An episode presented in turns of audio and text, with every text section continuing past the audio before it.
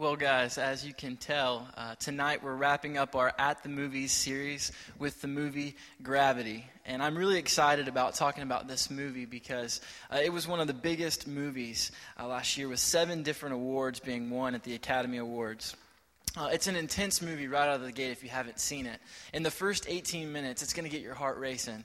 I mean, every time I watch it, every single time, it's like one of those movies that just puts you on the edge of your seat. It's one of those movies that you go because you want to see the special effects and because Sandra Bullock is in it. So you have to go. And George Clooney if you're a lady above the age of 30. Uh, but it's one of those movies that you go to see the big name celebrities and the amazing special effects. And you walk away feeling like there was a story that actually had some power, that actually had some weight. Now, in every movie, there are these iconic um, images or these iconic scenes.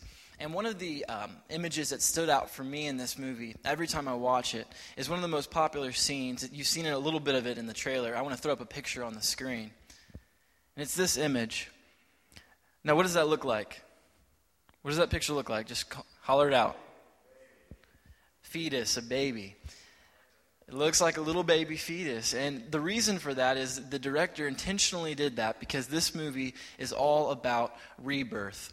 Um, and as a matter of fact, an interview with the director, Alfonso Cuaron, he said this, and I want to uh, read this because it's a direct quote. He said, That was the point for us, the film adversities and the possibility of rebirth. This movie illustrates one of the central truths of our faith, and at the same time, it taps into one of the deepest felt needs of every human being that has walked the face of the earth new birth. New birth. So tonight, I want to dig into a scripture that speaks to this idea of new birth. Uh, if you have your Bibles, you can turn to 1 Peter chapter 1. We're going to be going through verses 3 through 9. And if you don't, that's okay, it'll be on the screen. Starting in verse 3, it says, Praise be to the God and Father of our Lord Jesus Christ. In his great mercy, he has given us new birth into a living hope through the resurrection of Jesus Christ from the dead, and into an inheritance that can never perish, spoil, or fade kept in heaven for you. Now, I want to pause here because the resurrection is, on one hand, a historical event, you know, the first Easter with Jesus and the resurrection, but it's also something that occurs every single day in our life the moment we accept Christ. It's that thing that allows new birth to happen in our lives in unexpected ways and capacities. I want to show you uh, a scene where we begin to realize that this movie is more than just good actors and good special effects. Uh, Sandra Bullock's character in this movie, her name is Ryan Stone, and George Clooney's character's name is Matt. And in this scene, um, Sandra Bullock's character has just been rescued by Matt. And they have tethered themselves together and are using a thruster pack to make their way over to the International Space Station with hopes of using one of its modules to return to Earth. And in this scene, this is what they talked about. This is what they talk about when they get away from the gravity. You know, so often we cling to gravity. Makes us feel secure, makes us feel confident.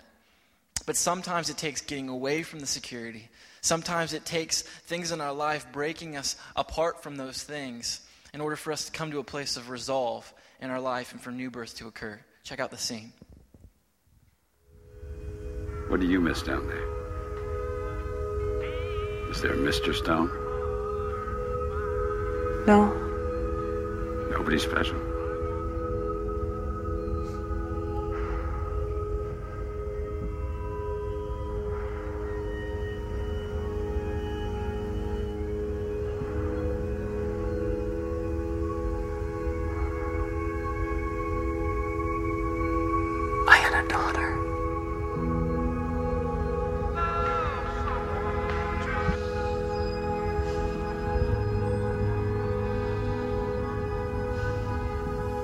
She was four.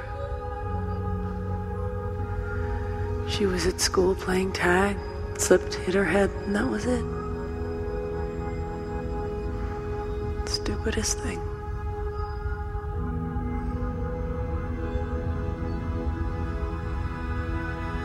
I was driving when I got the call, so ever since then, that's what I do. I wake up. I go to work. and I just drive.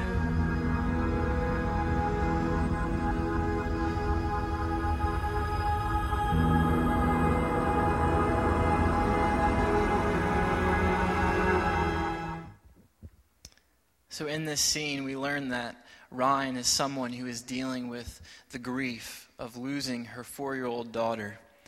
In an attempt to cope with the grief, she's thrown herself into her job and into a, a life of isolation. In the last line of that scene, she says, When I got the call, I was driving, and ever since, that's what I do. I, get, I wake up, I go to work, and then I just drive. And then I just drive. And, and, while I don't think any of us have ever gone to space, if you have, you can give yourself a high five or something. I think a lot of us in the room can relate to that feeling of spinning out of control in space. That feeling something hits us, something unexpected that happens in our life, a tragedy that we weren't ready for. Maybe it's a loss of a job or a loved one passing away. Maybe it's the end of a relationship that you weren't ready to be uh, separated from. Uh, just recently, um, last week, I actually got a phone call from one of my friends, and she has a little brother who's 13 years old. And he's an amazing baseball player. And he just got asked to be uh, a part of the All Star team in Whitley County. And uh, his leg had been bothering him for a few months, and he had went in and they said it was just hairline fractures, but it continued to persist and to bother him. And so this last week, he went into the doctors, and upon further testing, the doctor said, I'm sorry, but you have stage three bone cancer. Something completely unexpected, something tragic. There was a loss experienced. And not only do we experience this sense of loss through these big, tragic events in our life, but often we experience this feeling of loss in our everyday life like the woman who's been dreaming her entire life of being a mom. You know, she has this ideal, she has this expectation of what it's going to look like to be a mom. And then, somewhere between the dirty diapers and the disrespectful teenager, she realizes it's not all that she thought it was going to be. And there's a grieving process there. It's the loss of an ideal. Or how about the marriage that that's falling apart and they have this ideal of this beautiful family and they just can't get there. And so they're grieving the loss of a relationship. They're grieving the loss of something that has happened in their life. It can make us feel like we're spinning out of control. You see, new birth is something that rarely, if ever, happens apart from suffering. Happens apart from suffering. You know, we read in 1 Peter that new birth, and now we have living hope because of the resurrection of Jesus. But I want to continue on in verse 6 and 7. It says this It says, In all this you greatly rejoice, though now for a little while you may have to suffer grief and all kinds of trials. These have come so that the proven genuineness of your faith, of greater worth than gold, which perishes even though refined by fire, may result in praise, glory, and honor when Jesus Christ is revealed. You see, suffering has this way of stripping us down and, and opening us up and putting us in a place of vulnerability. And that place of vulnerability is where new birth can actually begin in our life. One of my favorite authors is Rob Bell. Uh, if you've never checked out Rob Bell, I encourage you to do so. And he recently wrote a book, and the book was called Drop Like Stars. And it's a beautiful book. Um, and I mean that literally. There's more pictures in it than words, which is probably why I like the guy. Uh, but the book is all about the contrast between suffering and creativity. And this quote was too long for the screen, but I want to read it to you because I think he really hits the nail on the head. It says this When you talk with people who have just received news that they have a life threatening illness, what do they say? Do they say, Now I have to go get those hedges trimmed? Or, I've been putting off that plastic surgery for far too long. Or do they say it's finally time to join that online poker club? No, of course not. They talk about family and friends. They gather those they love as close as possible. They reflect on any amends that need to be made with anybody. They talk about what matters most. You see, suffering does that. Suffering compels us to eliminate the unnecessary, the trivial, and the superficial things in our life. You see, there's greatness in you courage, desire, integrity, virtue, compassion, love. It's in you. And maybe what it's going to take to unlock that is suffering in your life, refinement in your life. And what's interesting about the debris that hits the space shuttle in this movie is that we never really find out why it's there. You know, it tells us that a, a Russian, uh, the Russians shot down a satellite, but they never tell us why. And it leaves us with a lot of unanswered questions. A lot of unanswered questions. You know, what was happening back on Earth and why did the debris hit the ship? And I feel like we can relate to the, the debris in our own life that comes at us and hits us out of nowhere. So often I feel like we get trapped and stuck on that question why? Why? We feel like we have to have an answer and understand, and so we ask that question over and over, and we can't get past it to ask the question, what now? See, we have to learn when we're dealing with this grief process to stop asking why and start asking, what now? What now?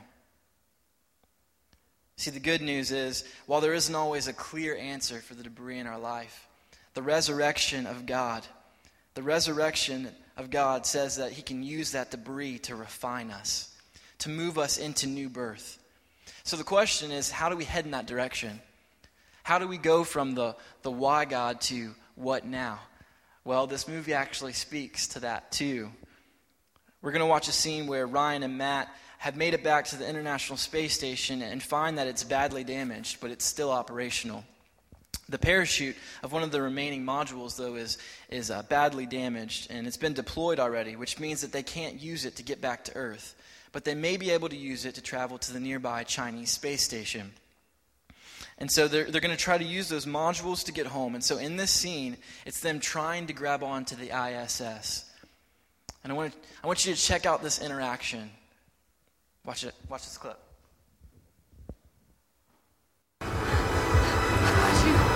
Got you.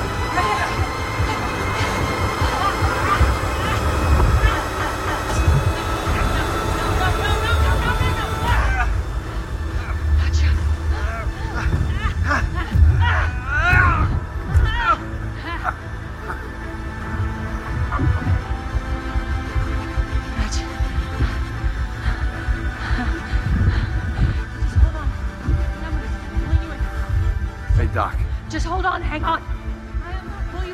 Ryan, listen. You. Have to let me go. No. The ropes are too loose. I'm pulling you with me. You have to let me go, or we both die. You go, we're fine. No.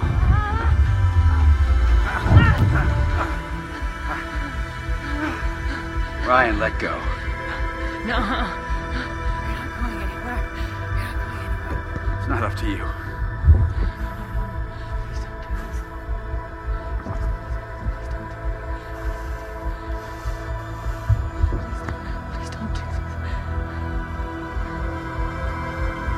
Gonna make it, Ryan.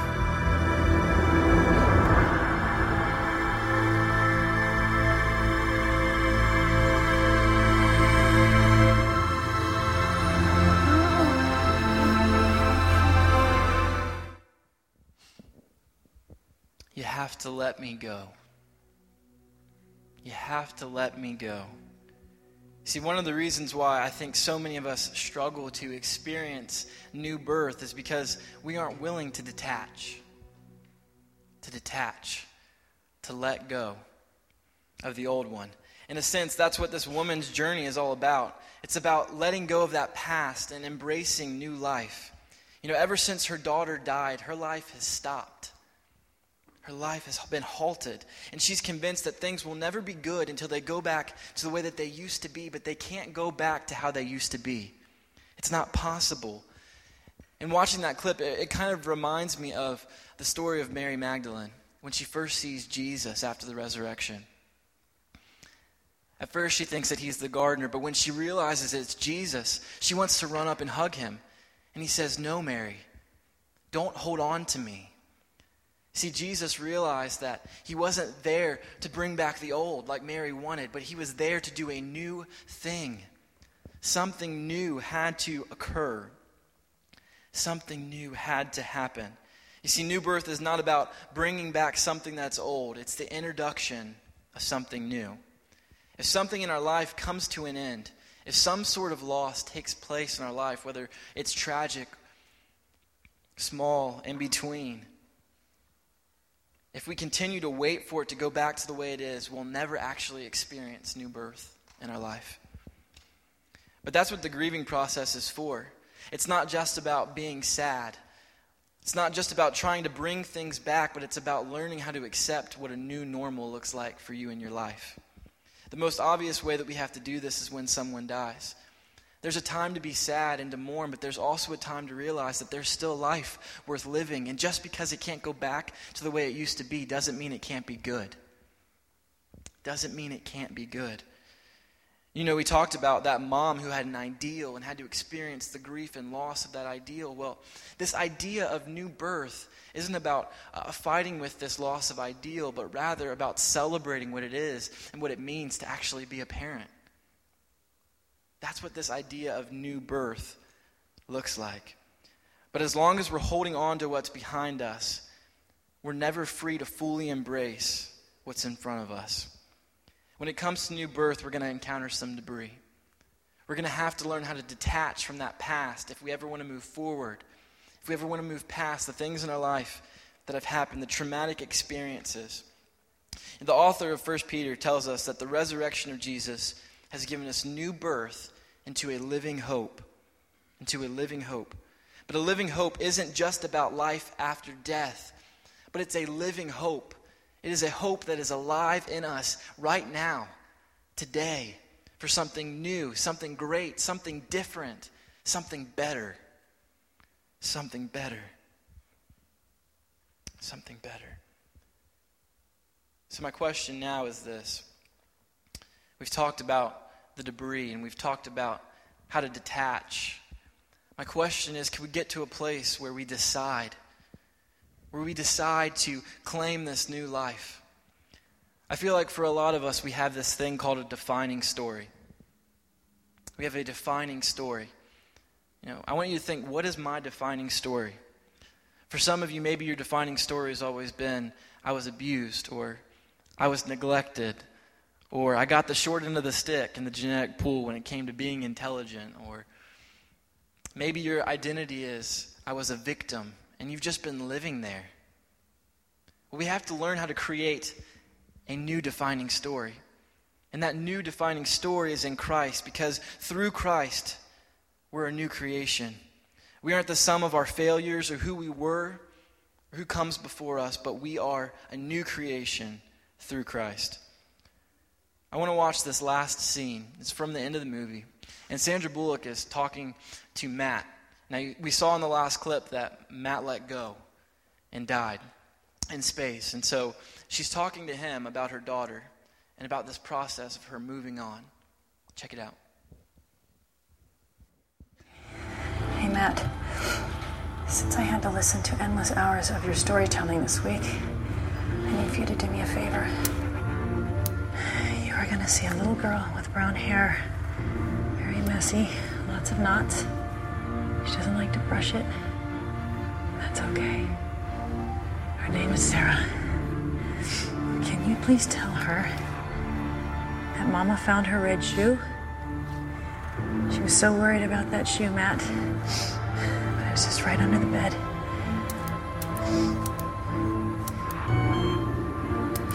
Her a big hug and big kiss for me tell her that Mama misses her. Tell her that she is my angel. She makes me so proud. So, so proud.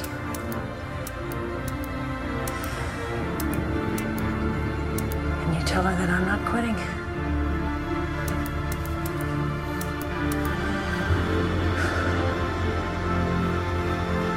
You tell her that I love her, Matt. You tell her that I love her so much. Can you do that for me? Roger that.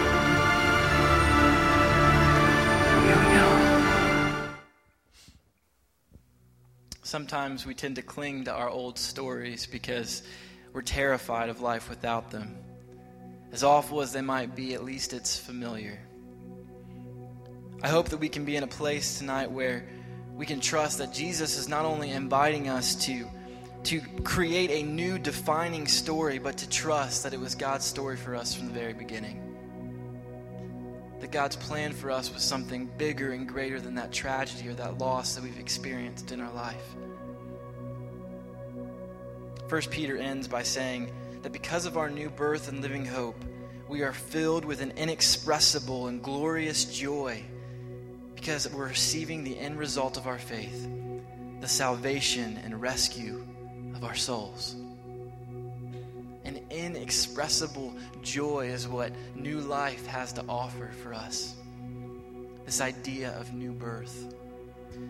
So, we're going to enter into a time right now. It's a little bit different. Uh, it might seem familiar to you because you might kind of think it parallels what we did with the lanterns when we did Frozen Week. During Frozen Week, we let go of things in our life that were holding us back. We gave things over to God. Well, tonight I want to take that one step further. You know, next Sunday is Easter Sunday, and we're celebrating what Christ did on the cross. But tonight we're realizing that the resurrection is bigger than that, and that Jesus gives us new life every single day. And that's what can fill us with inexpressible joy. You guys were all given a card when you walked in the door, and if you weren't, there's paper in front of you. Just pull it out. But what I want you to do is, I want you to write something on there that you need to detach from. Maybe it's just you write the year you were born and you write today's date. Because you realize that you need something fresh, something new. You've been trying to bring back the old, but you realize you're never going to get to a place that's good if you just continue to try to do things the old way when God is trying to do a redeeming work in your life.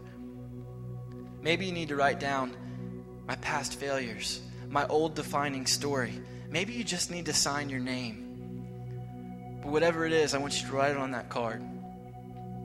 And during this next song, Chris is going to be singing words, Come to life, come to life, come to life.